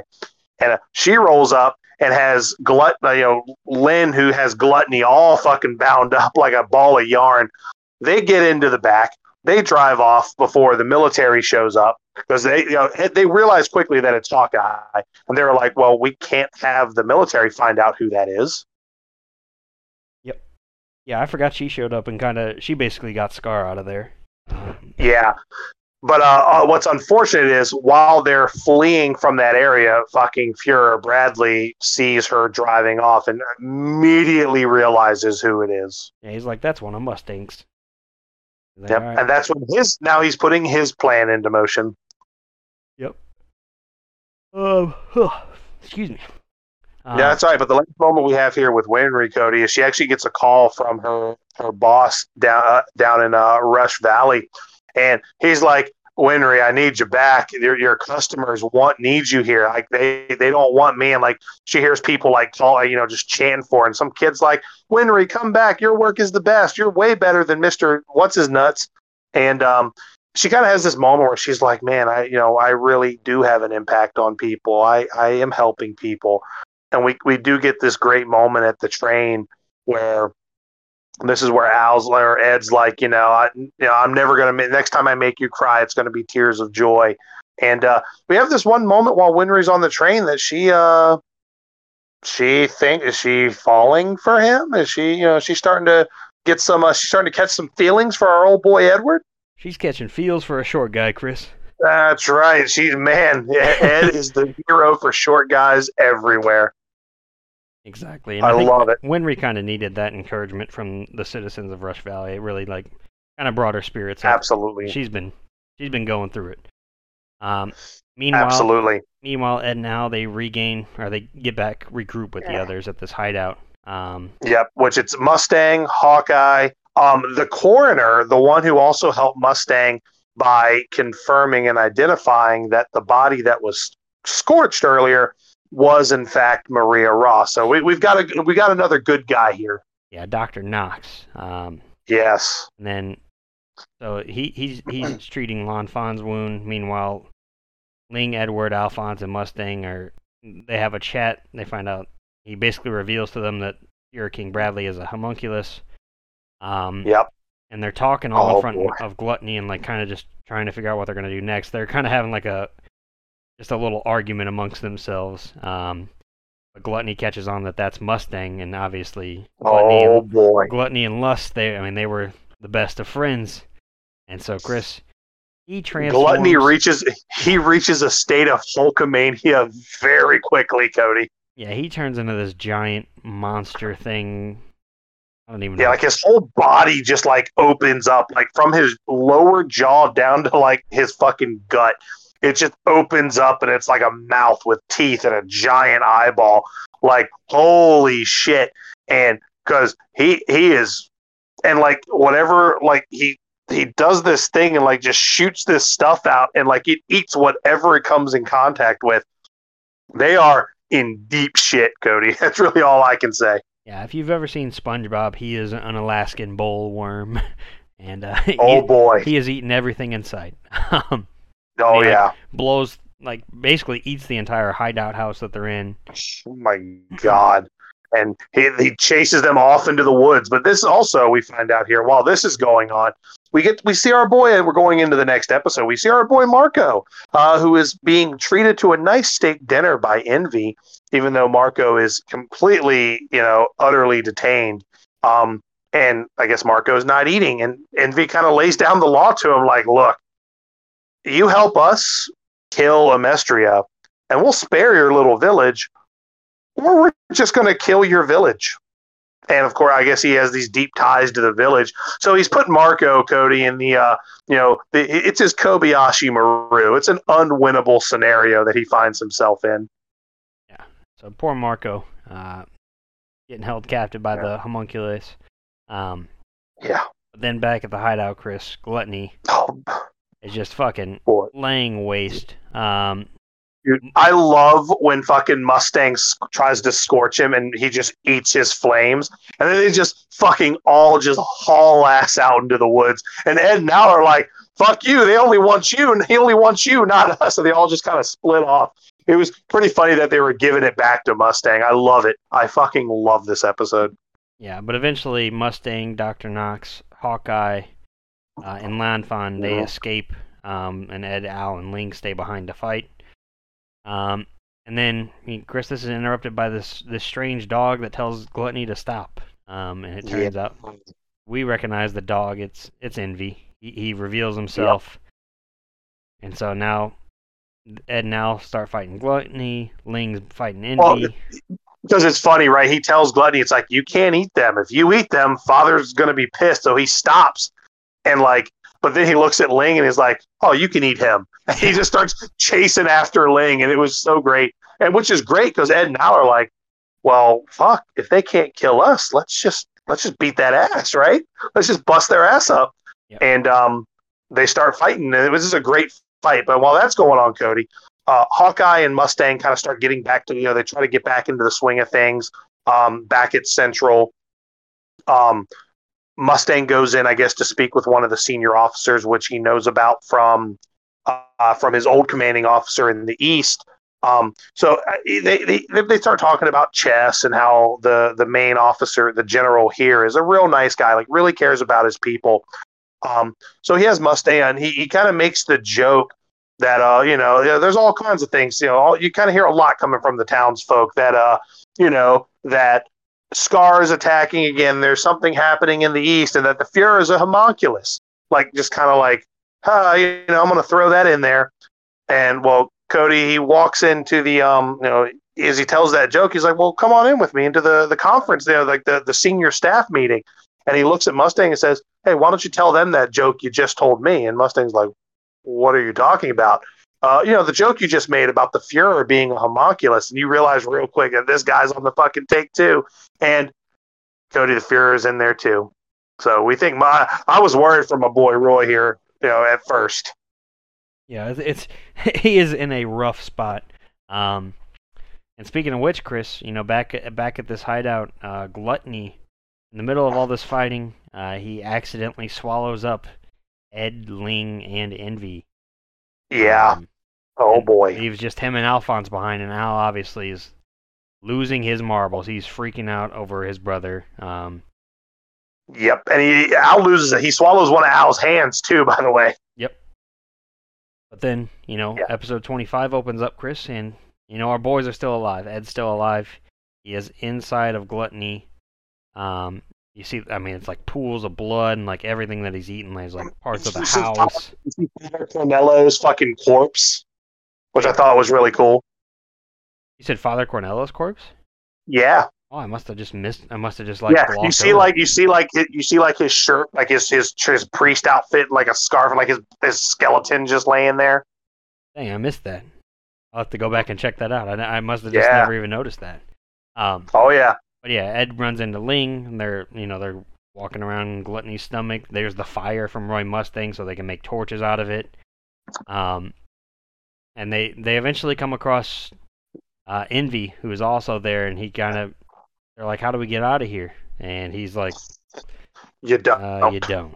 You ju- you just don't." Um, basically, yeah, so we get we get some big reveals here, Cody. Yeah, he explains that gluttony was a failed attempt by their father uh, to recreate the gate of truth, hmm and so it's just like an endless void. And um, not only does he reveal that, Chris, he also reveals uh, that he was the one that started the Ishvalan Civil War. He, you know, he was dressed up as the soldier, or you know, he used his which, ability. by the way, this sol- this soldier, the one that um, Envy was impersonating, was a soldier who was very much against the Ishvalan war, like a soldier who was very, very vocal about the Ishvalan occupation, which made it even worse that this poor person got court-martialed and framed by Envy for firing the first shot. So, like, it's it's like a double fuck off. Yeah, Envy and them are just just bad people. Um, Yeah. So Ed obviously gets pissed off and attacks. Like he, he blames Envy for everything. Um, and then Envy. All this does is piss Envy off. Yeah. Oh boy. yeah, we find out what envy is all about. yeah, Envy transforms into this giant beast. Um, which you know Ed kind of puts two and two together of what this thing is. He's like a giant. I don't even know what to call him. He's like a giant chimera, but there's all these like human like heads like screaming out and like saying to kill uh, like kill me please like all this stuff. And Ed kind of puts Yeah, it together. fucking with Ed. Yeah, because he sees in Gluttony's stomach also the rest of that broken up transmutation mural thing that was in Xerxes. And it turns Uh-huh. out that, like, that's what envy is. Envy is was his philosopher's stone was made from all the people in Xerxes, which I think is just Yep.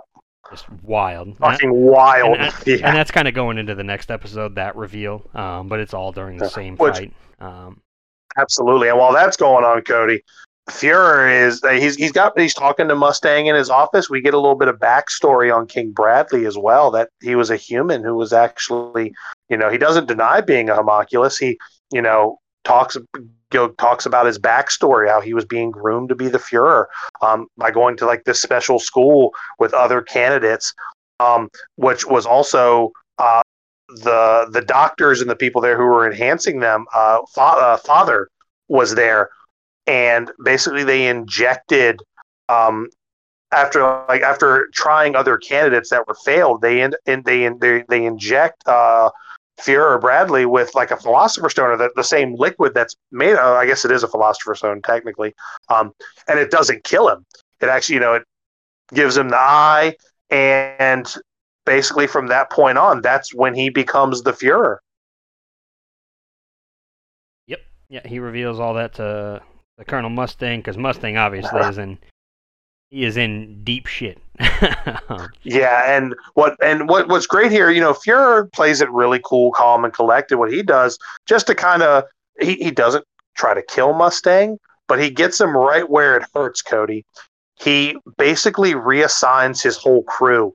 Um, like Breda's going to the east, uh, Falman's going to the north, um, Fuery's going to the west, West Command, and Hawkeye. Hawkeye has been given orders to stay in Central, but as the personal assistant to the Fuhrer. And that's like a fucking death sentence.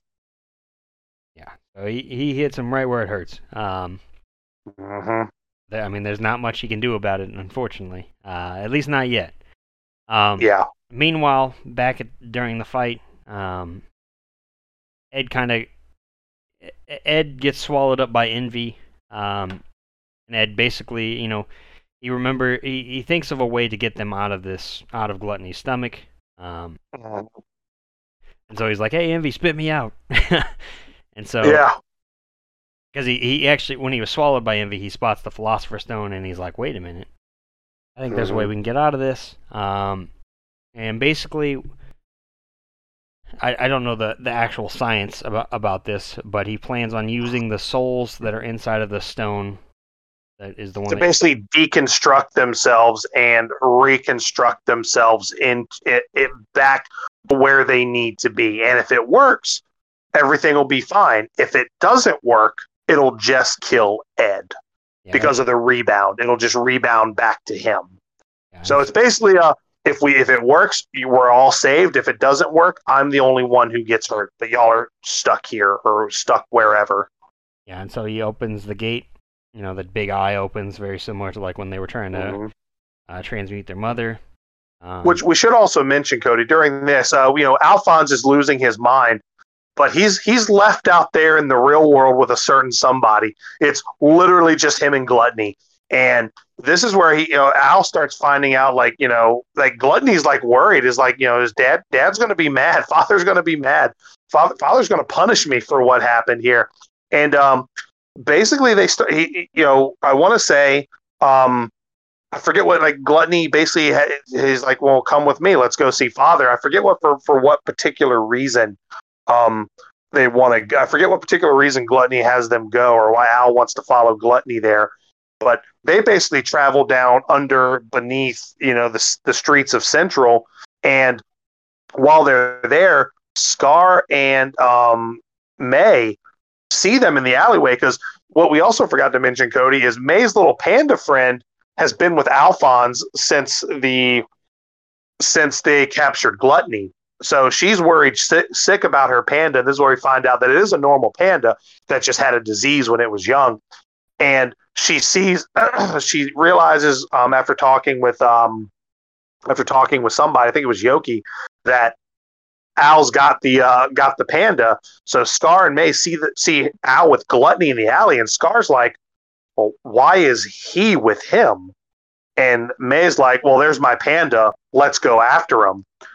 So they follow him down into the tunnels. So we, we got two big things going on. But um, before we get back to Ed, because the, the episode actually ends with Edward, but they go down into the uh, the sewers, Gluttony and Al, and basically there's like what they're what they're called the gatekeepers. And Gluttony is like, no, it's fine. They won't attack you as long as you're with me but they all start to attack. Uh, you know, further back behind them is Scar and May, and they start attacking, but they just just fucking destroy these chimeras. Like it's not even a fair fight. There's a lot of them, but they're just one shotting these motherfuckers left and right. yeah they're no match um, No, Yeah, not and we get they come into this. What is this? The basement room called? Is that the third lab, or is that just? I, I, it's like uh, it's all this stuff extends under under Central because they also realized in an earlier episode that there's like there's a tunnel under Central Command that leads to the third laboratory. So maybe this all is under the third laboratory, but there's these these tunnels and labyrinths under the city that all kind of connect. Yeah, uh, and this is basically where where the father, where father, quote unquote, is. Um, Yep. so they get there. Meanwhile, uh, like I said, Ed transmutes himself to like reconstruct himself on the other side, and you know he ends up Chris on, at the gate of truth again. He's in this this all white room. There's a door. There's two doors now. And Chris, Yeah. he, he glances over, and you know we would think we would see this the truth guy where he's just like the silhouette of a person. Um, hmm but this is this is Al's body. This is Alphonse, like his real body. Oh man, he's long. He's looking frail. Like his body is definitely starting to to wither. Not not too bad. He just looks incredibly malnourished. I pre- I'm pretty sure if it heads right that he's kind of providing some nourishment. That is what is what kept his body from decaying. Much like Barry the Chopper's body, that was pretty like gross. Yeah, Ed needs to drink his milk. Um, He does. He does. But we get like a great moment here where you know he's trying to like you know he wants Al to come with him, but Ed's like, all right, Ed is trying to get Al to come with him, but Al's like, I can't, I can't travel without my soul. Like you can't bring it back, and like the hands start grabbing Ed through the door, and like the door closed, then it bursts back open, and he gives him the Hulkamania point. He's like, I'm coming back for you, Al, one day soon. And then the, the outro starts playing. And it was like, oh, a great way. I love this is actually my favorite outro in this uh, section that we're watching now because there were several episodes where the end just kind of bled into the outro, which was like perfect. Like the tone of the outro with what was happening on the screen was like perfect. Yeah, this is this is my favorite moment. I think probably in anime. Um, period. Oh man! When Ed punches back through the door, and you hear the yeah, but he's like, "I'm coming back for you." Yeah, you hear like the outro music kick Let in. it all out. Well, because at that point, uh, you did, uh, the first time I watched this, I was I was on the verge of tears because I'm. Oh my god, you're I get, get, I get goosebumps just talking about it, dude. Because you're like, yes, yes, you're you're you're fucking your your your your faith is, but you have seen your brother's body. He's there. He knows you're there. Oh, it, I'm getting chills just talking about it, dude. It's perfect. Yeah, and like it hits you once you see Alphonse's body. It's like, damn, like. Yeah. Drink your milk, oh damn it. God damn it. eat your vegetables. Say your prayers. Say your prayers and eat your vitamins, brother. Yeah. Um, yeah and what a great point to stop at too, right? Like we after everything that happened, we definitely need like a let me up moment. Yeah, and I think that actually is like the end of quote unquote part two. Like how part mm-hmm. one ended at like episode fourteen or whatever. Yep. Yeah, that is. Oh a, man, that is the next you know thirteen episodes. Um, another fantastic section of, of Brotherhood. I mean, there is no bad parts of Brotherhood. It just it's, it's all great. Um, no, and I, I, love to see the plot moving forward. I love to see, you know, we're trying, we're finally starting to get some revenge for Hughes. You know, where we're tying up some loose ends. Um, you know, new more questions are being, uh, you know, presented. Um, you know that we'll get answers to. You know, we met some really great characters. You know, I'm a big fan of the characters from Xing. Um, so, like, I love that in each section, Cody, we're going to meet some more interesting characters, and I can't wait because I believe in the next section is where we're going to meet my second favorite character in the show. Oh, Olivia Armstrong, the fucking commander of Fort Brigg. Oh yeah, I can't forget about yeah, old, old uh, I think Armstrong it's like episode thirty. Dude, I think it's like episode thirty-two or thirty-three, where um, I was because I want to say they traveled to Fort Briggs before that, but coming to the second half of what we're going to be watching, we're going to meet our girl or my girl, fucking Armstrong's sister. I love it. I fucking can't wait. Yeah, so I, let me just make sure we have this math correct here. We have 60. Because we should be watching. Yeah. I think we're doing. Let me see. I can't do math in my head right now because I, you know, I'm three seltzers in now, Chris. I'm. Oh baby. We're rounding the corner to to buzz time.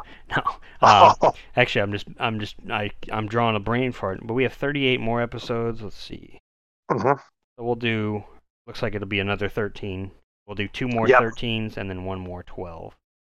Perfect. Um, but obviously, like I said at the top of this thing, uh, we are gonna take a break. Obviously, next week is Thanksgiving and Black Friday and absolutely all, all, all the friendsgivings and all those things. So we're gonna take celebrate and throw bows accordingly. Exactly. Yeah. Um, and we're gonna be watching the Netflix live action part one. I think it's just called Full Metal Alchemist. Live yep. action film. Um, we're gonna watch the first one, which uh, I don't think it gets quite up to where we're at. I think it stops a little bit before where we get where we're at. Um, mm-hmm. Obviously, I haven't seen it yet, but you know we're looking forward to it. We it, we're sure yeah. it's just going to be something to laugh at, and but you know. Mm-hmm. Live actions are always kind of fun. Like you, you always go in expecting the absolute worst thing, and every once in a while you get surprised by some good stuff. Um, yeah, they'll give us something to jaw over while you know, and something to laugh about with your friends while you're having you know Friendsgiving or Thanksgiving, whatever it is you celebrate. Yeah, my Sam and I, my wife, we're doing steaksgiving. Hey, nothing wrong with that, Chris. Uh, yeah, I heard a lot of people. We're not traveling. There's a lot of people that were. I, I heard some people. I was actually watching a stream earlier, and they were kind of hating on Thanksgiving, like the meal, and I was like, I guess it really isn't all that you know, all that great. Like, like Thanksgiving isn't my favorite meal. I would rather have Steaksgiving if I, you know, so. Oh yeah. Well, And- that's the thing. Like my wife and I said, we're not traveling. We've all, all we've done is travel for like the last few weeks. So like, you know, if if our local friends are like, hey, we're doing a friendsgiving, you want to come, we'll go. If not, don't not even worried about it. But we're doing we're doing steaksgiving, just me and her, and Love we're gonna watch. We're gonna hang our have a have a steak dinner, hang ourselves in the toilet, and it's gonna be a great time. Love that. Yeah. Uh, I got a couple. I got a friendsgiving. I got Thanksgiving. I Mhm. got all a million givings to go to. Um, Oh, but best believe we're gonna have our mac and cheese, and we're gonna have our uh, our fucking green bean casserole. Best believe. green bean casserole. That's what I make, Chris. That's if there's a dish I'm showing up with, I'm showing up with that. So, dude. It's I, she. I had to. I had to tell Sam. I was like, babe, you better hide those fried onions, the little Frenchish fried onions, because I'll just eat them right out of the fucking can, and I'll eat them all. Oh, Chris, I'm the same way. I buy I, when I when I get the green bean stuff. I usually like triple the amount of onions, Oh, absolutely. and usually one of those is just for me. I'm just Oh, you gotta eat- have the devil's share. You know, you sprinkle a bunch on, you eat a bunch, you sprinkle a bunch on, you eat two bunches. yeah, exactly, exactly. Um, yeah, well, hopefully everybody has a great Thanksgiving. Enjoy the holiday. Absolutely. Uh, get out there and throw bows with with some grandmas on Black Friday. I got to look at the That's right. Go get I'm- your PS5s. Yeah, Go get your PS5s, your Xbox S's, or whatever the fuck they're called. So I'm just gonna buy a bunch of games that I don't have time to play. Uh, Perfect. great. They'll sit there on your shelf in the shrink wrap. Uh, dude, I'm looking at like three games right now in the shrink wrap right now from last Black Friday. Like this this That's copy so of, of NHL 22 just oh baby. still sealed. Uh, Persona 5 Royal still sealed. You know. Wow. it's unfortunate, but you know Hey, only 24 hours in a day. that's right. That's right. And we're I I watched a, a couple hours of Full Metal Alchemist Brotherhood today, so we did not waste the spare time we had. So um, No, not at all. Not at all. And that's all I got for this episode, Chris. I'm excited to check out this live action film.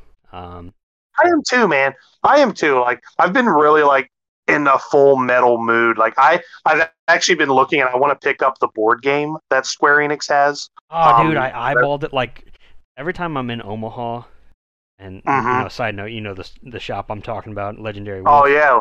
I always Dot com, eyeball dot what? yeah, exactly. I always eyeball that game, and I'm like, but I, I my my friends here, like they I, they they wouldn't get into that. I don't think. Um, like if we can get that for like the next time me, you, Irving, and Berkeley go on like a wrestling trip, Oh, Thank- dude, we'll definitely play. We'll Thank- fucking squat because it's a cooperative game. yeah, I think that'd be perfect. Um, yeah, I may, I may buy it just for that. So when we plan our next wrestling trip, we can just have it to jam. love that, love that. Yeah, absolutely. Yeah, definitely in the in the full metal mood uh, for this holiday season. Yeah, and it, always, it keeps making me wish I still had my cards from the trading card game because I had a lot of them. Oh, I- that game was so good. The game was so good. I think I still have one of the PlayStation 2 games somewhere around here. Mhm. Um, Yeah, I, want to dig out the old DS beat 'em up that was based on the the, the original show. Mhm. Well, I mean, they're all I mean, all the games are based on the the original show, not the. uh yeah, I had the first Full Metal Alchemist PlayStation 2 game. I forget what it was called. I think it was just Full Metal Alchemist, or like the Broken Curse of the Broken Wings, or something like that. There's Curse of the Crimson Elixir. There's Okay, that was way off. There's There's something Al- about wings. Alchemist and the Broken Angel is what it is. Oh, okay, there's angel wings, whatever. It's all the same. Yeah, uh, Curse of the Crimson Elixir is uh, the second one.